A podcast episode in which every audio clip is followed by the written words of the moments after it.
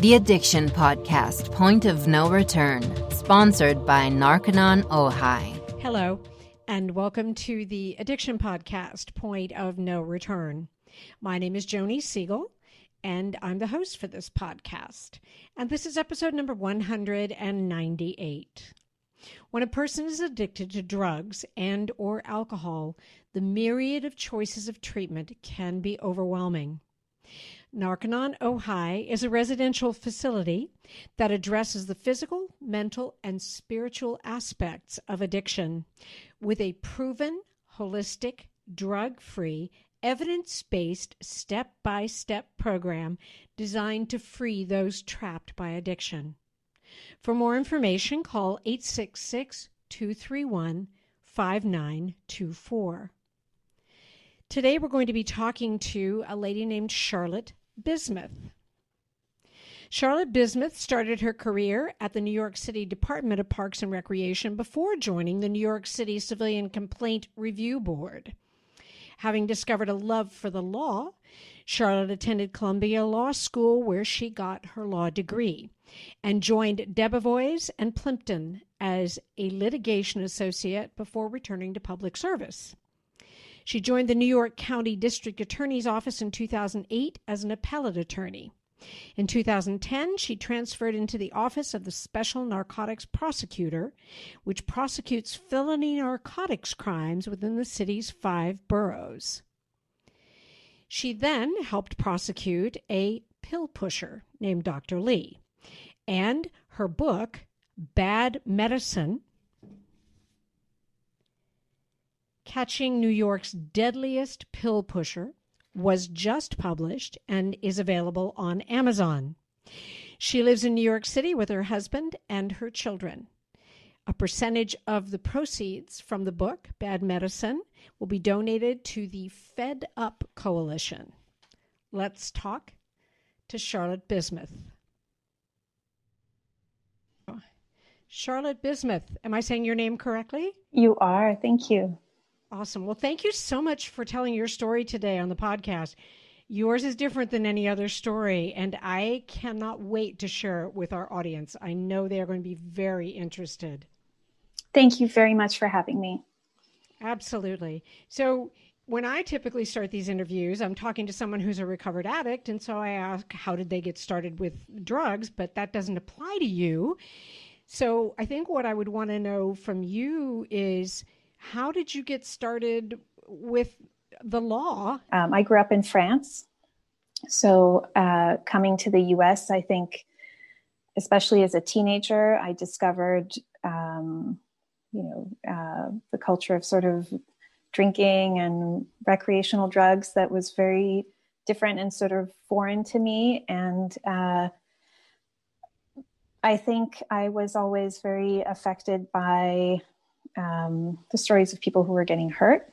And that's why I wanted to be a prosecutor. So interesting. So, so you became a lawyer and you were in private practice for a bit. So, tell us how your career then progressed from there. Sure. Uh, I actually applied to the DA's office coming out of law school, and they did not accept me at the time, which was heartbreaking, but you know that's life. Um, so i went into private practice and i actually worked for debevoise and plimpton which i later learned had been representing um, a part of the sackler family. So that has turned out to be a very interesting twist. I never worked on that case obviously um, but i was there for four years and you know i learned a lot there that i have since applied not just to the Dr. Li case, but that I'm applying now to the Purdue bankruptcy and fighting for accountability with the Sacklers. So it's, uh, I feel like I'm putting my education to good use. Wow. So you were working for a firm that was defending the Sacklers, or at least an aspect of what of their family?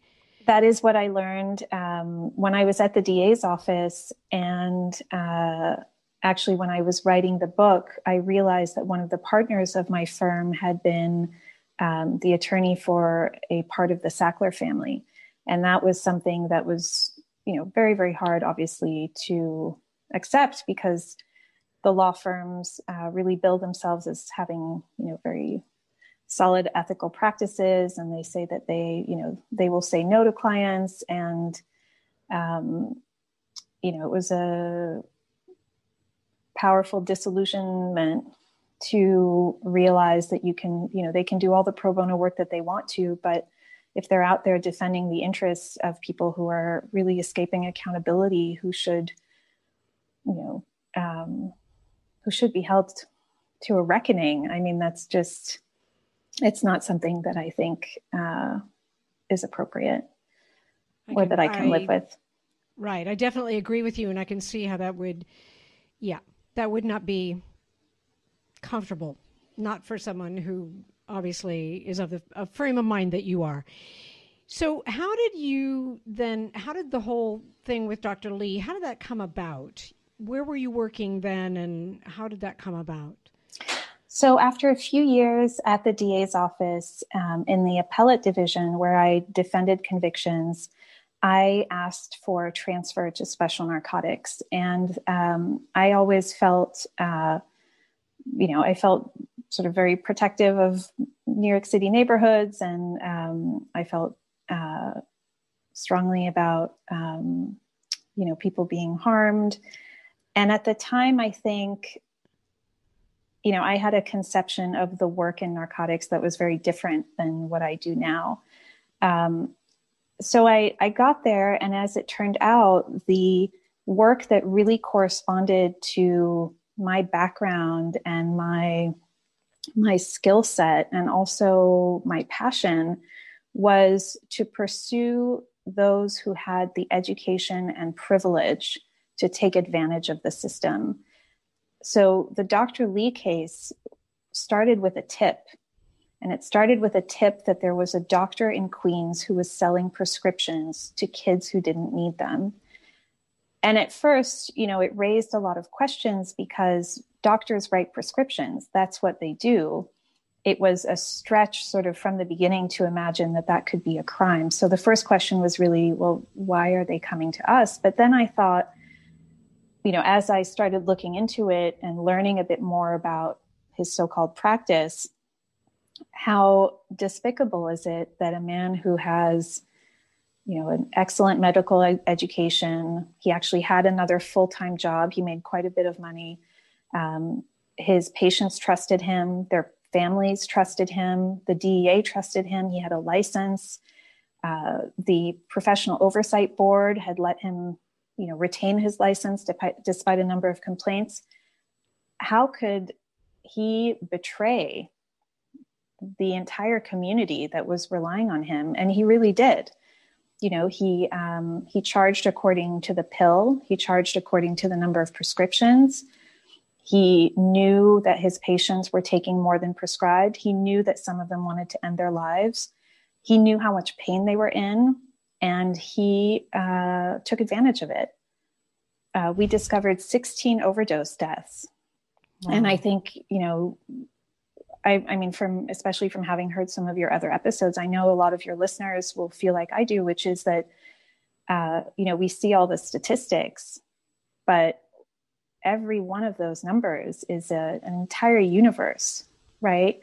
And one is too many, and exactly. 16 is unbelievable. It but was just one is all yeah. it should take, you know? Yeah. And, but, you know, for, and he knew, he knew that some of them had died and he didn't change anything. And it was, you know, it was devastating to us as a team to be working on it and to wonder every day like how is this possible?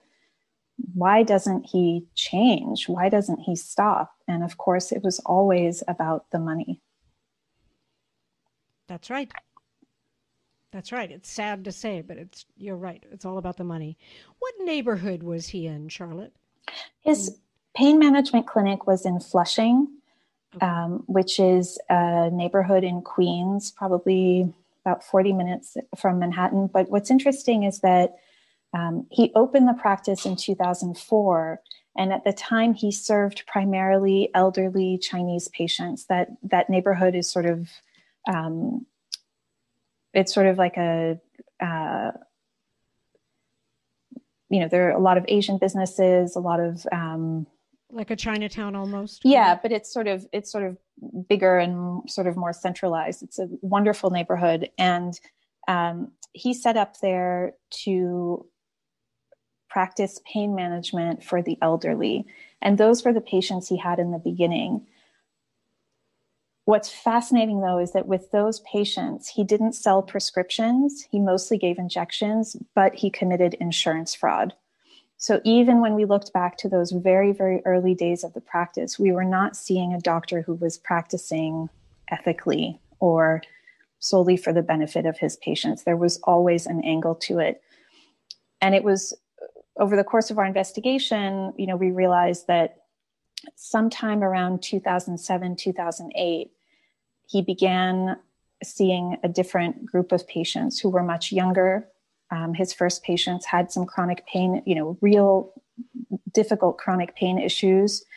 And uh, gradually his practice grew by word of mouth. By 2009, 2010, he was seeing, he was open one day a weekend, but on that one day of weekend, he would see anywhere from 60 to 80, often 100, and on a few occasions, more than 100 patients a day.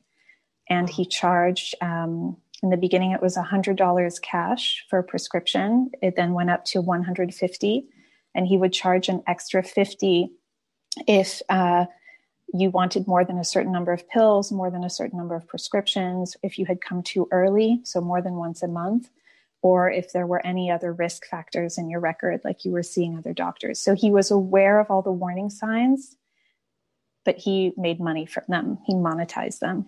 He just charged more. Yeah. Wow. Wow.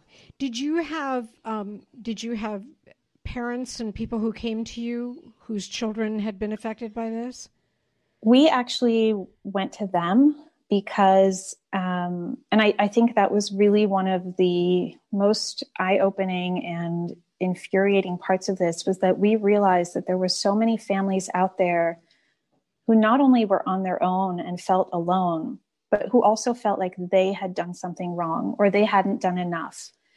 You know and that if only they had done this or called this person or spent more money or you know had tough love or you know or so many ifs um, that something different would have happened. And what they didn't know is that it wasn't up to them that there was a bigger force out there driven by greed who you know had sort of set the course. Um, so the way it worked was that as a prosecutor, um, I don't do the field investigation. I did um, I did whatever investigations I could from my office. So I did a lot of background research. I reviewed prescription records. I sent subpoenas. Um, I tried to figure out how we could set up an overdose alert system because I wanted to know if any of his patients ended up, you know, um, at the medical examiner's office. I wanted to know as soon as it happened. Um, and my partner, Joe, who was a veteran uh, homicide detective from the NYPD, he was out there really gumshoeing his way through the boroughs. And he would go, um, you know, we would get a name. Somebody would say, you know, give us a first name. I heard this young man overdosed. I don't know where he lives. And Joe would try to track down the family and he would show up at their door. You know sometimes people wanted to talk sometimes they didn't. Joe is very very respectful and you know also just a very very um, good and straightforward person. So i think he was able to build rapport. And when they understood that there might be more to the story than just a quote unquote accident that had been written off by the police as not worth looking into many of the families agreed to talk to us, and that's where we started. Um, you know, and we also found many of Dr. Li's patients, and I think the you know the journey there for all of us was that I worked at the office of the special narcotics prosecutor, and Joe was a police officer, and a lot of Dr. Li's patients you know, may have been um, suspicious of our intentions or may have had reasons to have difficulty trusting us. We understood that.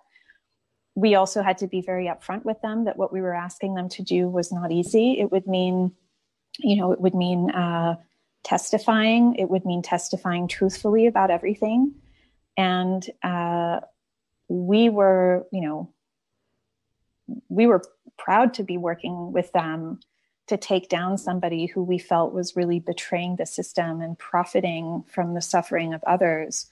But we were asking them for a lot. And um, they taught me about courage in a way that I think I had never understood it before. And that was really, you know, I developed very close bonds with not just some of the families, but some of the survivors and, you know, patients who, um, were willing to come forward to save other lives. Wow. Was there anything that surprised you about this whole investigation more than something else? You know, I was about to say everything until you said more than something yeah, else. Um, I get, I get that. Yeah. I think the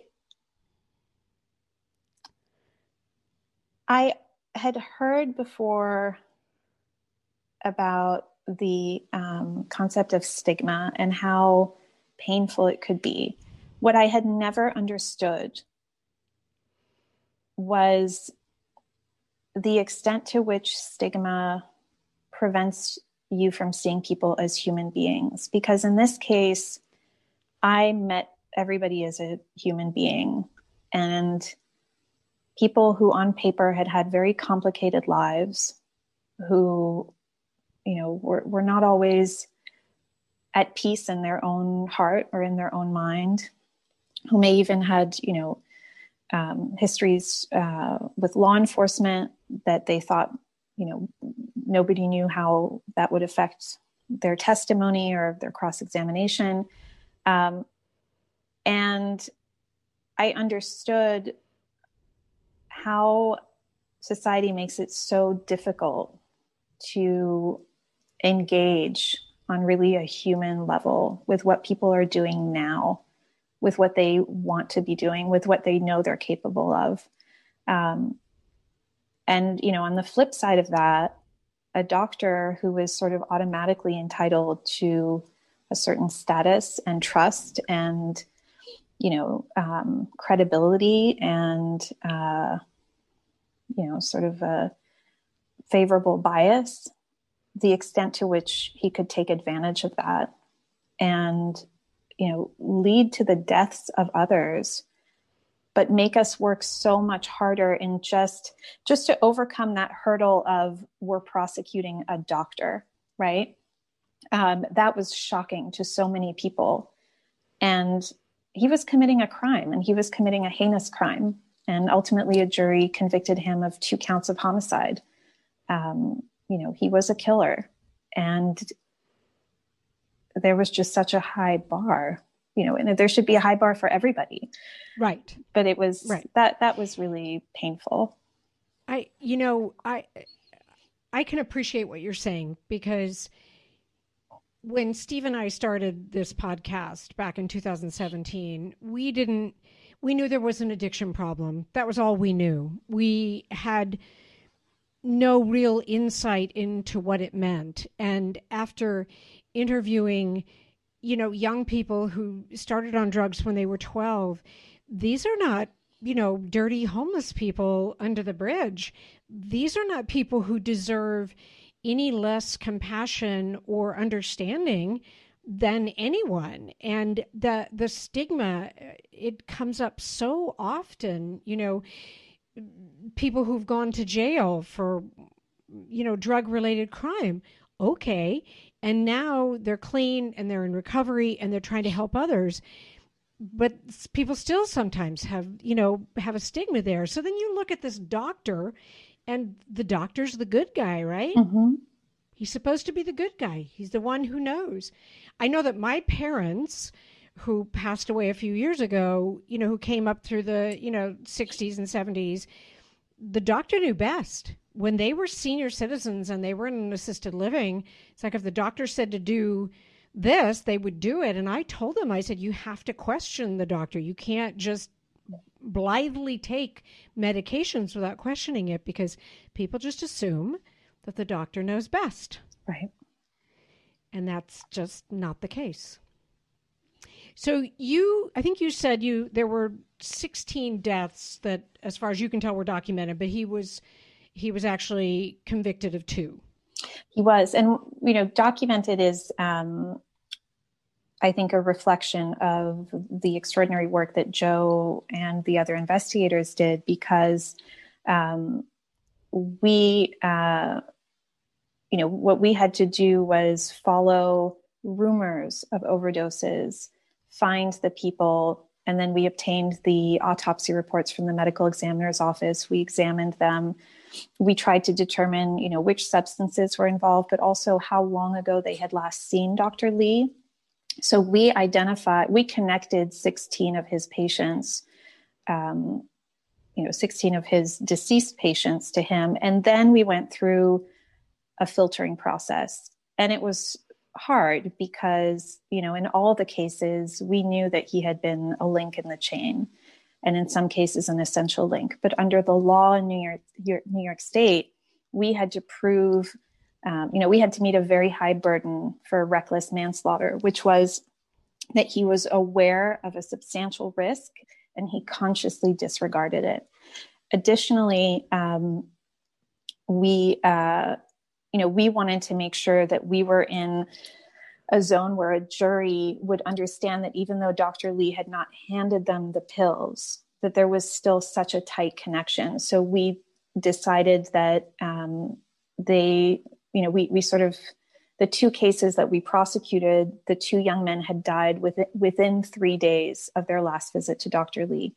Um, you know, and probably succumbed a little earlier than that. It's just that's when they were found. So we could really show that there was the visit, there was filling the prescription, and then there was the overdose, and they had overdosed on the substances that he had prescribed to them.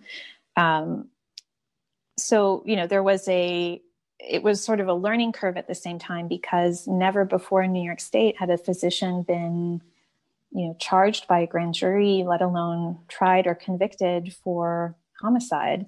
Um, and there were, um, you know, there were other charges available to us, like criminal, criminally negligent homicide, but it wasn't appropriate because criminally negligent homicide, um, you know, doesn't require that knowledge. And he, there was no getting around the fact that he hadn't the knowledge. And we also felt that like it was so important to show that he was abusing the system, betraying a trust, making a conscious decision to value money over a human life.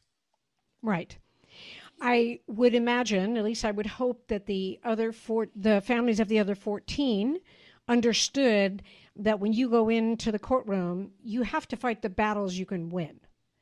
And and while those 14 are no less a crime than the two he was convicted for, if you can't convict him of any of them, then he goes free. So if you take those two that you can absolutely convict him of, yeah, well, you understand what I mean. I do. And, you know, that's a tough call. I, I would also say that we went into it telling them we might not be able, you know, we can't guarantee an outcome here, um, not just because it's a tough case, it's a new case, but, um, you know, understandably, we were concerned that juries would um, you know if a patient says that they're in pain and a doctor has a license and can write these pres- prescriptions then um, you know we, we didn't know how a jury were, would respond to that. And that's why we felt it was we knew it was important to set his greed front and center because it explained so much. But for those other families um, not only did they understand i think um, you know, for every single one of those individuals, we conducted as full an investigation as we could. We tried to, you know, and there's a lot I can't say here because of grand jury secrecy for the ones that we didn't pursue, but, um, you know, we tried to provide them with as many answers as we could. We explained our reasoning, we met with them. Um, and in a couple of those cases, even though we couldn't charge homicide, we brought other charges. So we brought um, charges of illegal sales of prescriptions or reckless endangerment. And in fact, for three patients, we charged Dr. Li uh, with reckless endangerment in the first degree, which is one of those New York State uh, crimes that is incredibly, incredibly hard to prove because you have to prove a depraved indifference to human life. And there are very, very few cases that have uh, met the standard set by the courts. But here, in three instances, we could show that Dr. Li knew that his patients were really in extreme conditions and that he was the tipping point between them surviving or not surviving. And he took, as always, the path of profit. Um, and the jury convicted him of all three of those counts. So we really, you know, what we did was that we tried with the the investigation and the charges that we proposed, we tried to capture all of his conduct from the insurance fraud to the false documents to the reckless endangerment to the sales to the homicides because we wanted to show that um, the extent first of all we wanted to show the extent of the corruption.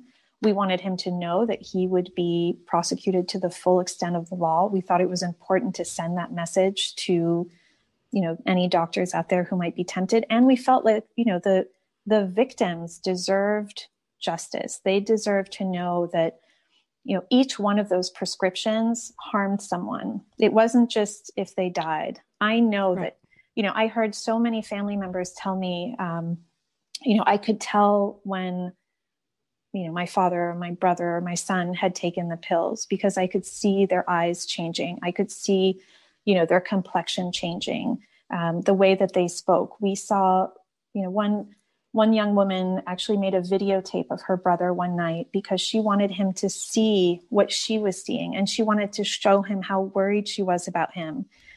And so she recorded him as he was eating a pizza and he had recently taken his pills. And we saw that video and it was devastating because you could see you know, I could see the brother that she had described, but it was as though he was in slow motion and, you know, burdened down and in pain. Um, and we showed it to the jury, and I think they, you know, it really allowed them to understand. So each one of those prescriptions was a crime. It hurt someone. Um, and we wanted to send that message that he could not get away with it. Well, very, very, very well done on the work that you did because it sounds like you definitely sent that message.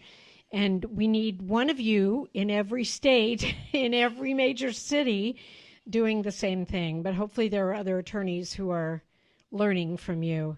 So, what happened to him? What was the result of the whole thing? I, I will tell you, but first, I should say it wasn't just me. I know. I, I was nothing without my team. And we were, um, you know, we, and there are other people like us out there, which um, I would, you know, I hope will come forward and talk about it. We, um, so Dr. Li was convicted. That moment when we heard the verdict was one of those moments I'll never forget. Um, in, he was convicted of uh, the two charges of homicide and 196 other counts out of 211. So it was a significant conviction. And ultimately, the judge sentenced him to a term of from 10 to 20 years in a New York State prison. So he is he becomes eligible for parole in 2024, which um, is coming around quite soon. And uh, you know, I think the he was sentenced in 2014, so the longest he was he would serve is another 10. Okay, and Not that's long enough.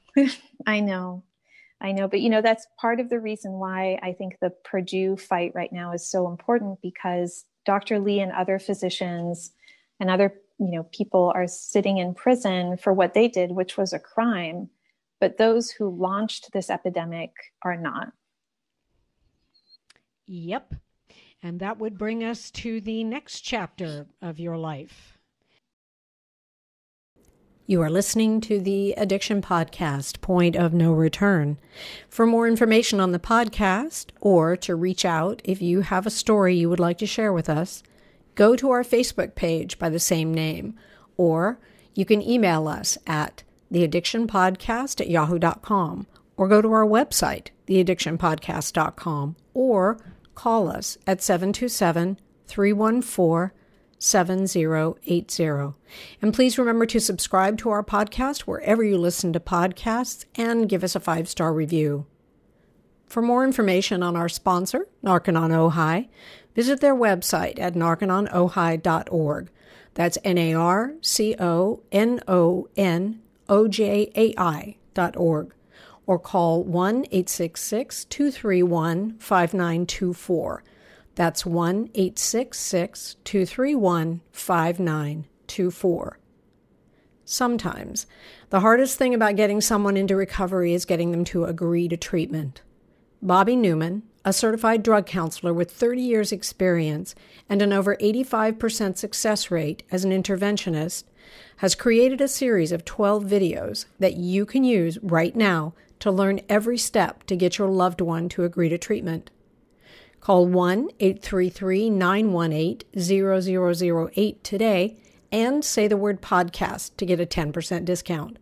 Or go to newmaninterventions.com and type in the word podcast for a 10% discount. This service comes with a free one hour consultation with Bobby. So tell us what you're doing now. So, uh, as I was writing the book, I really wanted to make the story. Um, I really wanted to make it a productive effort. I didn't want just to tell a story, I wanted to put it to work. So I um, started uh, reaching out to a group called Fed Up, which is a coalition of parent groups from across the country. Um, many parents who've lost their kids to overdoses, and they're really laser focused on lobbying the federal government, and they're amazing. Um, so, a portion of my proceeds will go to Fed Up um, from the sale of the book. And I realized as I was speaking to Fed Up, and also um, I was introduced to Nan Goldin and her group, Sackler Pain, that there were a lot of activists out there who knew so much about the epidemic. But when it came to the bankruptcy, it was there was too much jargon. Procedurally it was so complicated that they just said you know what? I we don't really we know it's important but we're not really sure what's going on. And the one thing that i felt that i could do as a an attorney or former attorney um, is to translate from legalese into english. So i started just by um, you know, I would make these little drawings to sort of explain what's a state attorney general versus a local prosecutor versus the DOJ and who's bringing the lawsuits and what's the case in Ohio versus what's the bankruptcy. Um, and then as I was speaking to um, the director of Fed Up, Emily Walden, one day I realized that it, you know, would it be helpful if some of your, if I could get some of your members on the phone with a bankruptcy professor would it help? And she said, yes. So we set up this conference call where um, a bankruptcy professor came in and he actually did a tutorial for parents who had lost their children to overdoses about what was going on and how it mattered and how it affected them. And it was incredibly powerful because, you know, information, it was so important for them to understand. Uh, you know what the bankruptcy court could and couldn't do that they could file a claim. Most of them you know either hadn't heard about the claims process or they didn't trust purdue with that information. Um, so explaining that and then progressively i started working more on um, you know deciphering the bankruptcy for uh, you know for a sort of a wider group of people uh, writing letters myself to the bankruptcy court. And now um, I continue to work very closely with Nan's group and with Emily Walden and others. And we're really trying to bring attention to the, um, you know, the utter failure of accountability for the Sacklers and Purdue. You know, I know there was a big set DOJ settlement. A lot of people felt that was a victory. I do not. I think it was a slap on the wrist. And um, we're really pushing as hard as we can in every venue that we can so that they are um, thoroughly investigated, that their decisions and crimes are, you know, made public, that the American people understand that we make sure this never happens again and that they are held accountable. And that should mean criminal prosecution. Absolutely. And for the Sacklers, not just for oh, Purdue. Yeah. Oh, absolutely. I mean, they uh, this is their company and they they can't claim arm's length on this one. They just can't. I mean, no. they can claim it, but they're not they're responsible. Yeah, and it's not borne out by the documents. We've seen documents lately that show that the Sacklers you know, could override executive decisions, controlled the company, controlled the company's direction, increased sales at a time when deaths were spiking. You know, it all came from them. Wonder how they sleep at night, don't you? Yeah. Okay. So if someone wanted to get involved, or if there's someone who maybe has more information on their family or their kids, or what would they do? How do they contact you? Where should they go? Um, so I started actually blogging about the bankruptcy on my website, which is charlottebismuth.com. And uh, I'm what I'm doing is I'm posting some of the key documents, but with notes written on them to explain sort of you know what it means in very practical straightforward terms. And i also actually made a couple of cartoons. They are animations. I saw um, them. okay they're satirical. Um, you know but i i think in more of a visual way and i um, have met a lot of others who do too. So i'm just tr- really trying to explain sort of the me- um, what's going on what are the issues being decided and um, otherwise we uh, fed up is you know really leading the work there. So i i think they're a wonderful resource for anyone who wants to get involved and more importantly for families who have lost someone or um, you know are afraid of losing someone everyone at fed up is ready to um, talk and to help and to lend a hand and they are present all over the country so i would really urge any of your listeners to reach out to them or look them up and it, it's, uh, I know it's the Fed Up Coalition. I don't think it's just fedup.com, is it? Right. It's uh, Fed Up Rally, I think, is their website. Okay. Yes, I think you're right. Fed Up Rally. So you're not an attorney anymore. So the I'm just trying to clarify. So the hat, if you will, that you're wearing is one of research, research to educate think, on this whole thing. Yeah, and I think um, you know becoming an activist, which for a prosecutor, someone who always, you know, needed to stay sort of, um, you know, more sort of impartial or dedicated to a you know greater cause of justice. I'm definitely, absolutely taking a side, and I am going to do everything that I can um, to spread the word. Um, you know, obviously, the you know, writing the book, I think was sort of a revelation in the power of writing. I've, you know, I've been writing my whole life, and as an attorney, I've written a lot. But um, I really believe that telling stories and telling each other's stories is a really important way to connect and to find comfort. So um, hopefully, I'll be able to do more writing.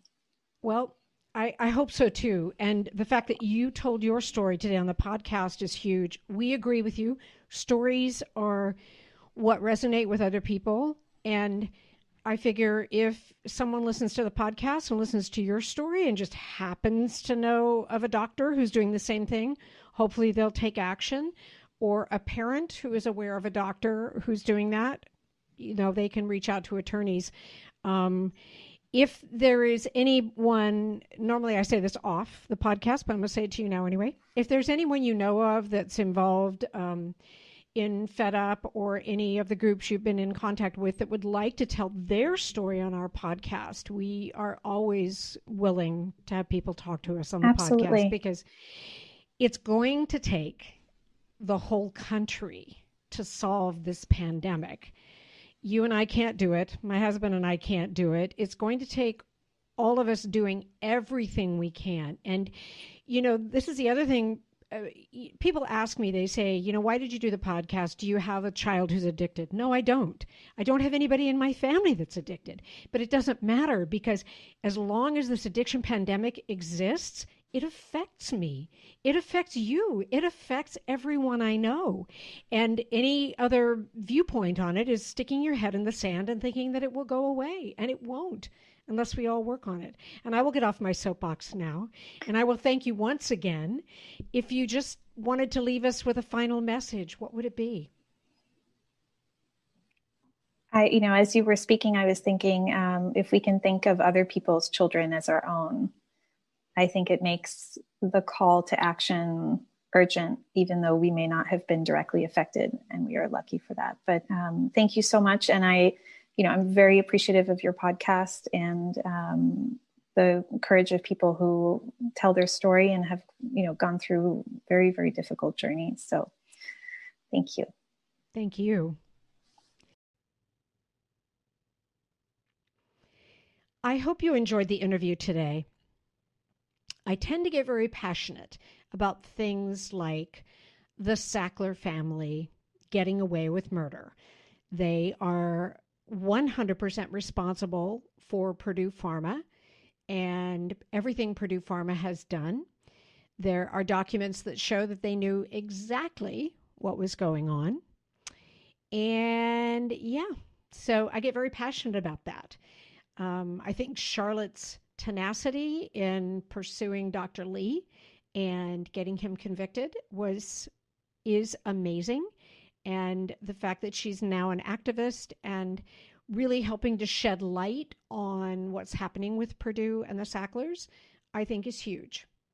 I hope you enjoyed it as much as I did. We might have some more interviews along that line. And don't forget, if you need to reach out, you can find out more information about Charlotte at charlottebismuth.com. And don't forget to get her book. We'll talk again next week. You have been listening to the Addiction Podcast, Point of No Return, sponsored by Narconon Ojai. For more information on Narconon Ojai, call 866 231 5924 or visit www.narcononojai.org. Narconon is a non 12 step rehabilitation program based on the works of L. Ron Hubbard.